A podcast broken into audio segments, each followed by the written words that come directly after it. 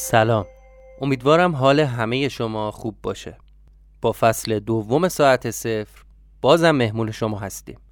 پس اجازه می‌خوام یادآوری کنم که اگر ساعت صفر رو از قسمت اول گوش نکردید لطفا برگردید و کار ما رو از قسمت اول دنبال کنید. چرا که ساعت صفر یه مجموعه داستان سریالیه که قسمتاش به هم مرتبطه.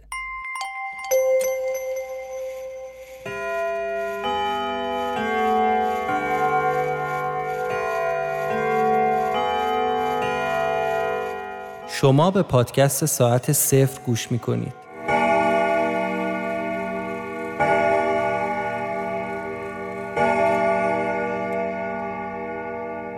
فصل دوم قسمت اول.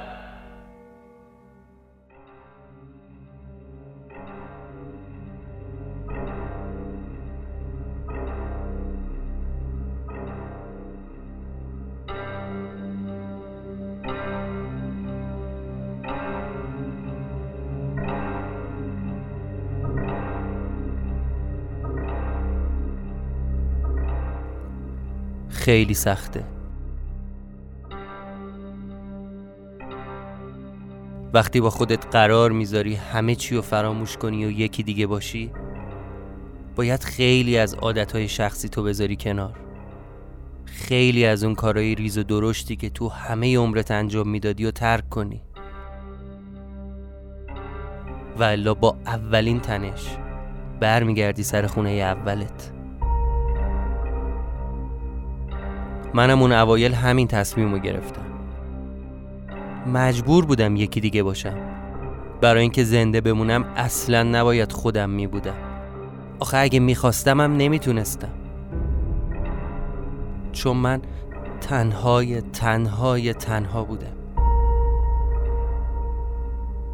بی هیچ دوست و رفیق و خانواده ای توی شهر قریب سعی می‌کردم با اتفاقای جدیدی که دور افتاده یه جوری کنار بیام.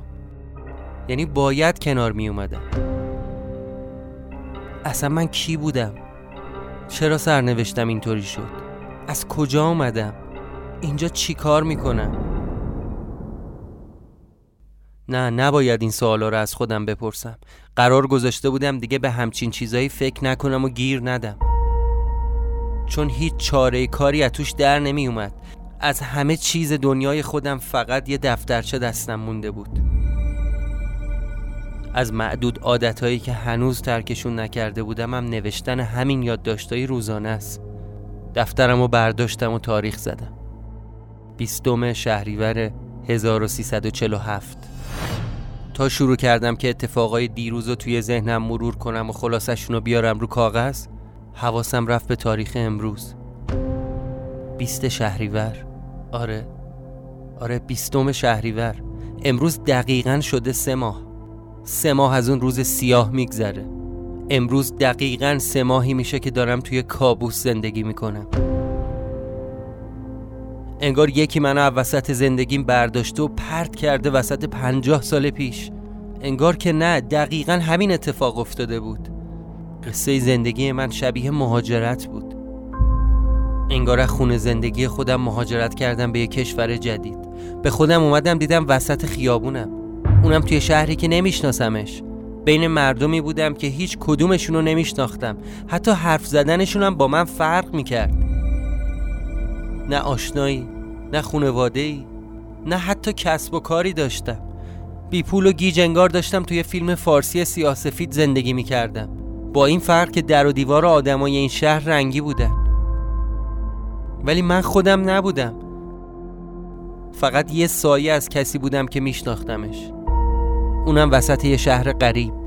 اون روز وسط خیابون وقتی فهمیدم چی شده دیگه حالم دست خودم نبود. یه لرزی افتاد به جونم. مغزم هنگ کرد. چون نمی‌دونست واسه این موقعیت چه واکنشی باید نشون بده.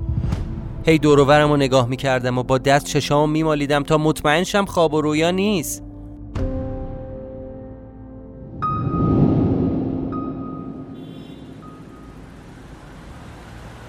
چون همه چی فرق می‌کرد. ماشینای شکل دیگه بودن. در و دیوار شهر قیافش عوض شده بود. آدما تیپ و قیافشون کلا یه چیز دیگه بود. حتی رنگ آسفالت کف خیابون ایتالیا هم فرق کرده بود. با همون حالت ترس دویدم سمت خونه. با خودم می‌گفتم حداقل اونجا امنه. ولی تا رسیدم دم خونه همین که خواستم کلیدو از جیبم در بیارم یه فکر ترسناک اومد تو سرم. نکنه الان یکی دیگه تو خونه باشه. آخه مگه من تو زمان سفر نکردم؟ مگه الان پنجاه سال پیش نیست؟ نکنه در وا کنم برم تو ببینم یه سری آدم دیگه تو اون خونه. قلبم داشت میومد تو دهنم.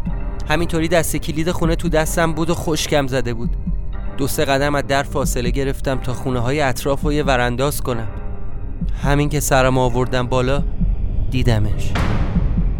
بهیموتو با اون دوتا چشم تیلهی روشنش. روی لبه دیوار خونه پلاک 58 نشسته بود و بر رو بر داشت منو نگاه می‌کرد. ناخداگاه اسمشو صدا کردم. بهیموت بهیموت رفیق؟ همونطوری بدون اینکه صورتش هیچ واکنش خاصی نشون بده. تو چشمام زل زده بود و فقط دومشو تکون داد. بعد یه کش و قوسی به بدنش داد و پرید تو حیات بهیموت بهیموت نرو. یه دو سه تا میو میو کرد و بعدش هم انگار که رفت تو خونه. صداش همینطوری کم و کمتر می‌شد. انگار که تو خاک دشمن یه نیروی خودی دیده باشم یا کم اعتماد به نفس گرفتم و کلید انداختم و لای در حیات آروم باز کردم. کسی تو حیات نبود. با خیال راحت اومدم تو حیات و در خونه هم باز کردم و رفتم تو.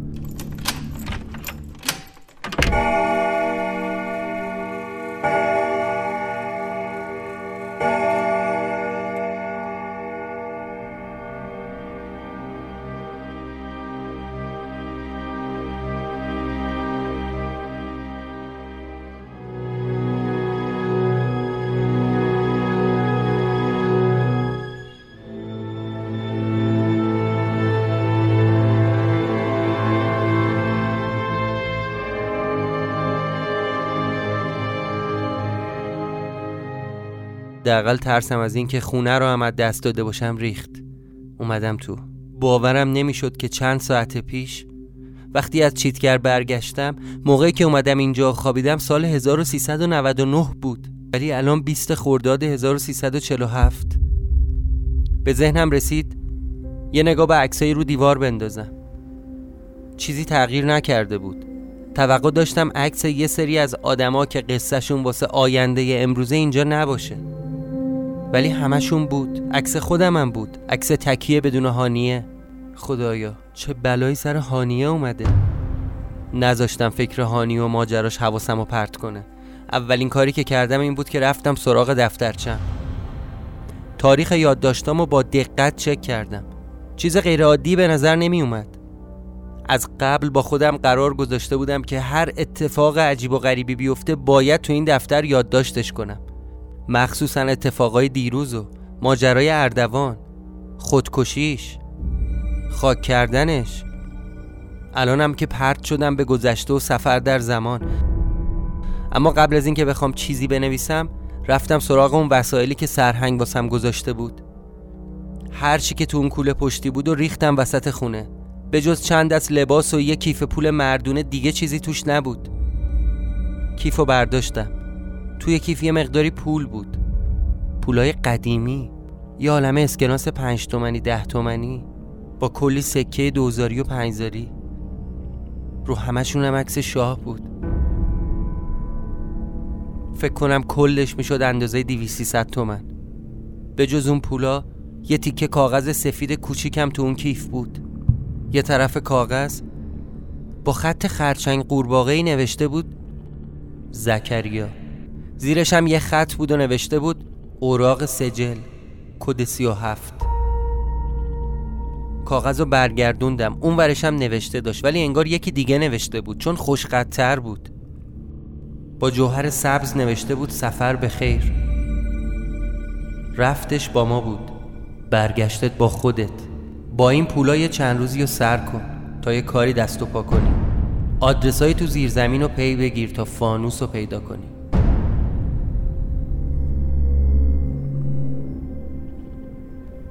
یعنی چی؟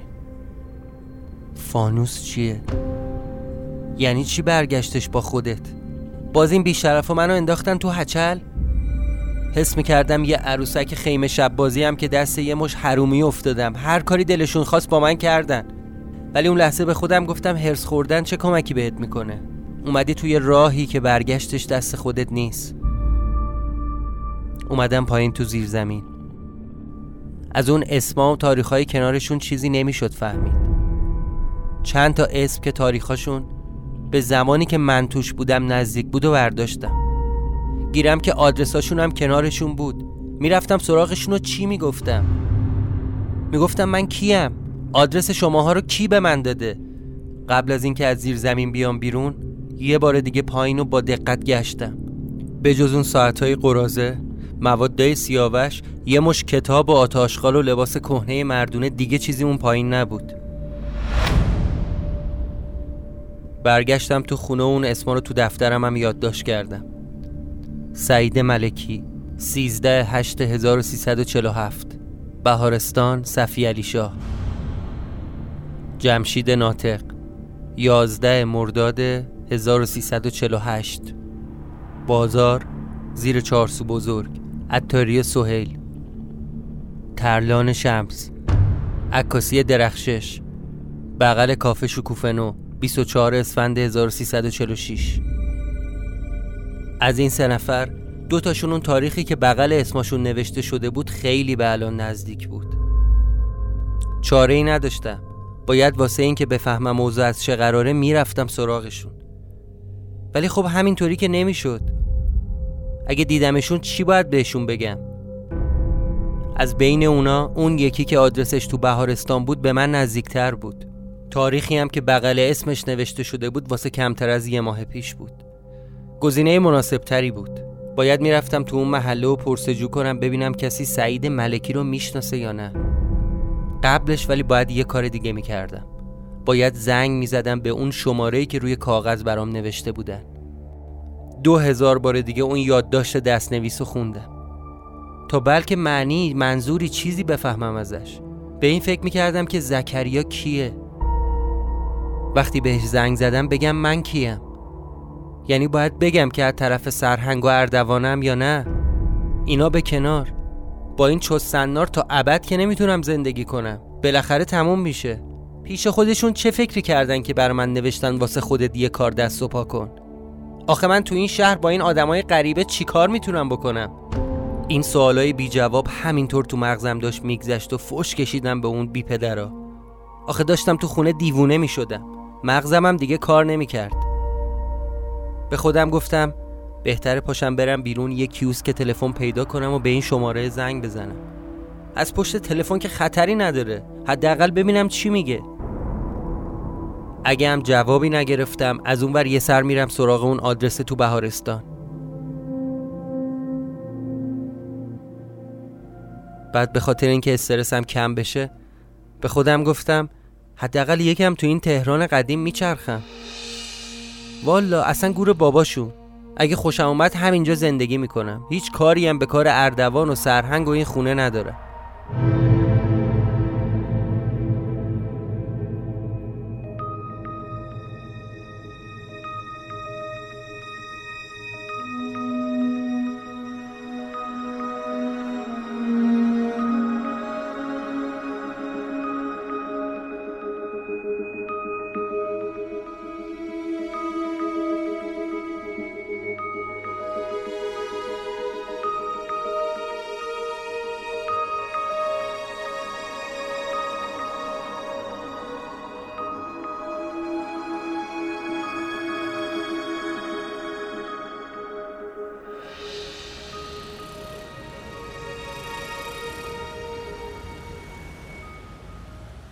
همینطوری که داشتم تو خیابونا پرسه می زدم از اینکه پرت شدم به گذشته و دارم تو تهران پنجاه سال پیش قدم می‌زنم یه لحظه ذوق می کردم ولی بلا فاصله از اینکه حالا چه غلطی باید بکنم خوف برم می داشت موقعیت احمقانه ای بود. شاید باورت نشه ولی اوضاع به قدری پیچیده بود که می ترسیدم برم یه بسته سیگار بخرم. یه جورایی فکر می‌کردم الان قرار دستم رو بشه و همه می‌فهمن که من مال این زمان نیستم. ولی خب از اونجا که همیشه عاشق تهران قدیم بودم کم کم داشت خوشم میومد لحظات اول فقط آدما رو از دور نگاه می‌کردم. تا همین که نزدیک می‌شدن سرمو مینداختم پایین که چش تو چش نشم باهاشون.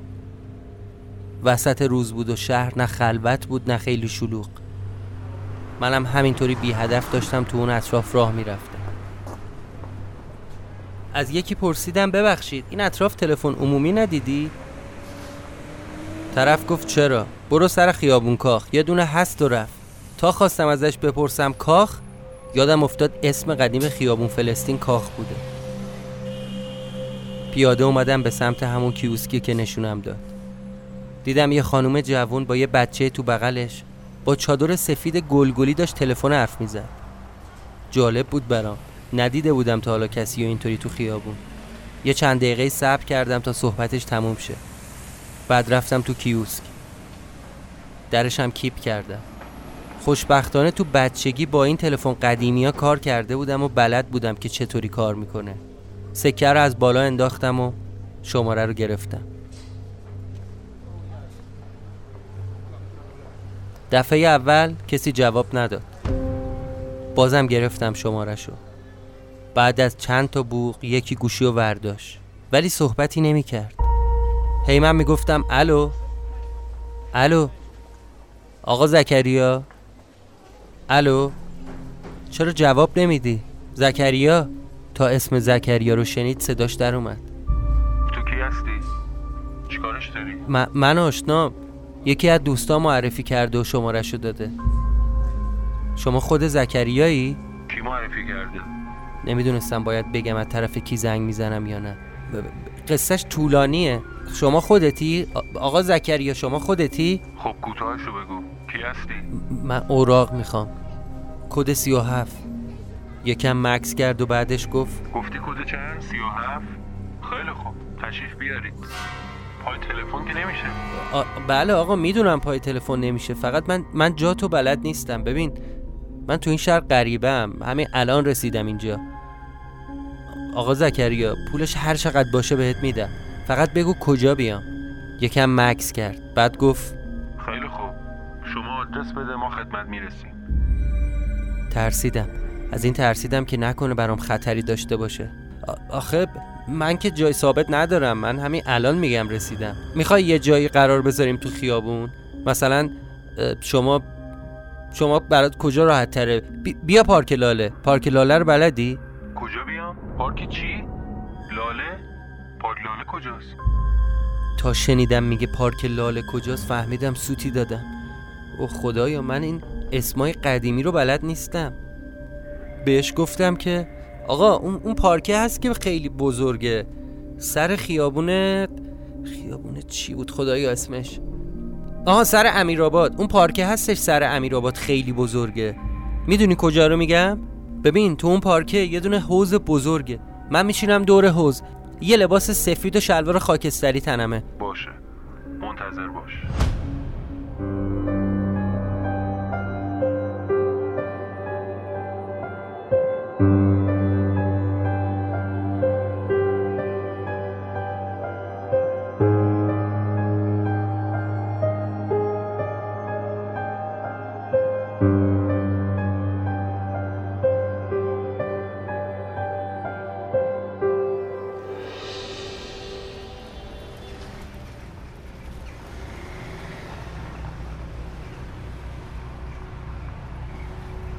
نمی‌دونستم کی قراره بیاد. حتی نمی‌دونستم موقعی که اومد دقیقا باید بهش چی بگم. یکم استرس هم داشتم. چون وقتی ازم پرسید پول همراته به این فکر کردم که نکنه قراره بریزن سرم و پولامو وردارن ولی چاره ای نبود. باید خودم رو بردم دست اتفاقات. چون کنترل همه چیز دیگه دستم در رفته بود. خیابون فلسطین اومدم به سمت بلوار.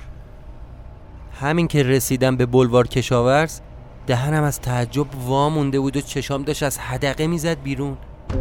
خدای من. انگار اینجا رو تازه ساختن. چقدر خلوته. دوروبر رو نگاه می‌کردم و خبری از اون همه ساختمون کنار هم نبود.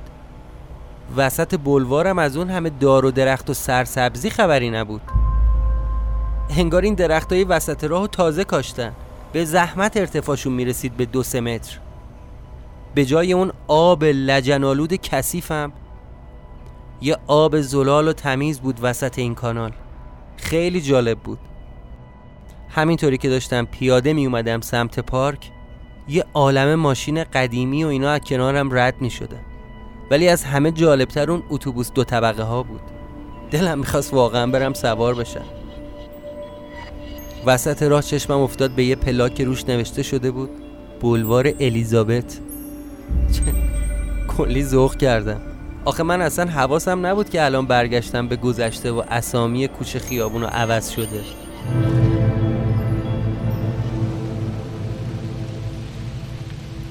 بالاخره رسیدم به پارک. خود پارک هم مثل بلوار دار و درختش کم بود و کچلی داشت. انگار اونم تازه ساخته شده بود. خبری از اون درخت های 20 متری سر به فلک کشیده نبود. آره انگار اینجا هم تازه ساخته بودن. اسمش هم لاله نبود. تو ورودی پارک نوشته بود بوستان جلالیه. یکم از اون پول قدیمی ها رو از جیبم در آوردم. چش اوندم ببینم دکه ای مغازه ای چیزی پیدا می‌کنم که بتونم خرید بکنم یا نه. از ورودی پارک رد شدم اومدم به سمت بالا. از دور دیدم نوشته بستنی و پشمک. رفتم سراغش. اومدم در مغازه و سعی کردم استرسم رو مخفی کنم. صدامو کلوف کردم و گفتم سلام آقا یا بسته سیگار بده لطفا. بدون اینکه سرشو بیاره بالا گفت چی می‌خوای؟ گفتم شما چی داری؟ گفت زر، اشنو، هما، فروردین، اشتون ویژه، وینستون، زد. این اسامی که گفت و هیچ کدومو نمیشناختم. بهش گفتم یه پاکت هما بده. گفت فیلتر دار؟ گفتم آره آقا یه دونه پیراشکی هم بده با یه نوشابه مشکی. پولو بهش دادم و موقعی که خواستم از مغازش بزنم بیرون گفت سب کن بقیه هم داره. بقیه پولم رو گرفتم و اومدم یه نیمکت خالی پیدا کنم که بشینم.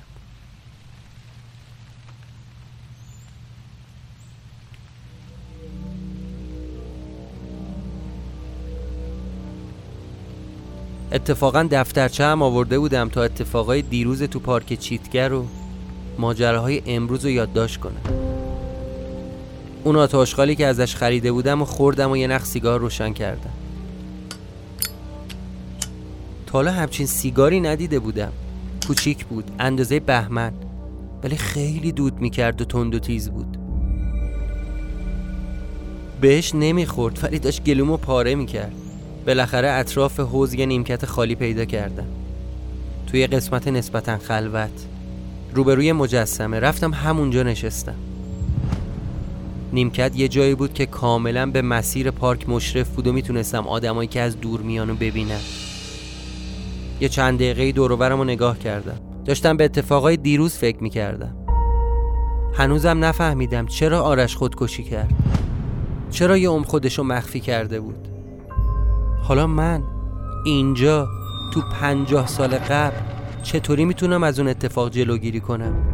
چطوری باید تلسم خونه رو بشکنم سیگارم که تموم شد دفترچم و در آوردم که شروع کنم بنوشتن چند خطی نوشته بودم. حس کردم سایه یکی پشت سرمه. تا خواستم سرم و برگردونم یه زنی از پشت سر به هم گفت بالاخره اومدی؟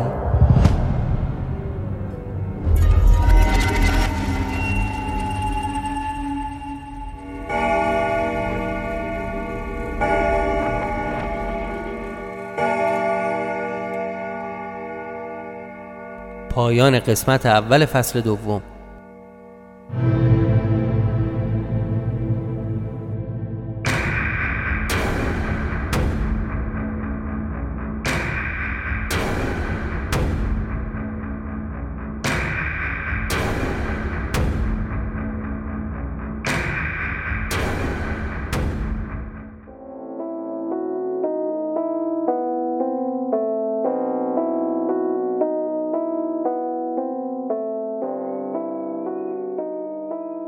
ممنون که به ساعت صفر گوش کردید. حتما برای ما نظراتتون رو درباره قسمت اول فصل دوم بنویسید. ازتون میخواییم که اگر ساعت صفر رو دوست داشتید ازش حمایت کنید. چه دوستانی که داخل ایران هستند و چه دوستانی که بیرون از ایران زندگی می‌کنن می‌تونن از طریق لینک هایی که در توضیحات این قسمت اومده از ساعت صفر حمایت مالی کنن. برای اینکه از اومدن قسمت های جدید ساعت صفر مطلع بشید لطفا ما رو در شبکه های اجتماعی دنبال کنید. از خودتون مراقبت کنید و منتظر قسمت بعدی ما باشید.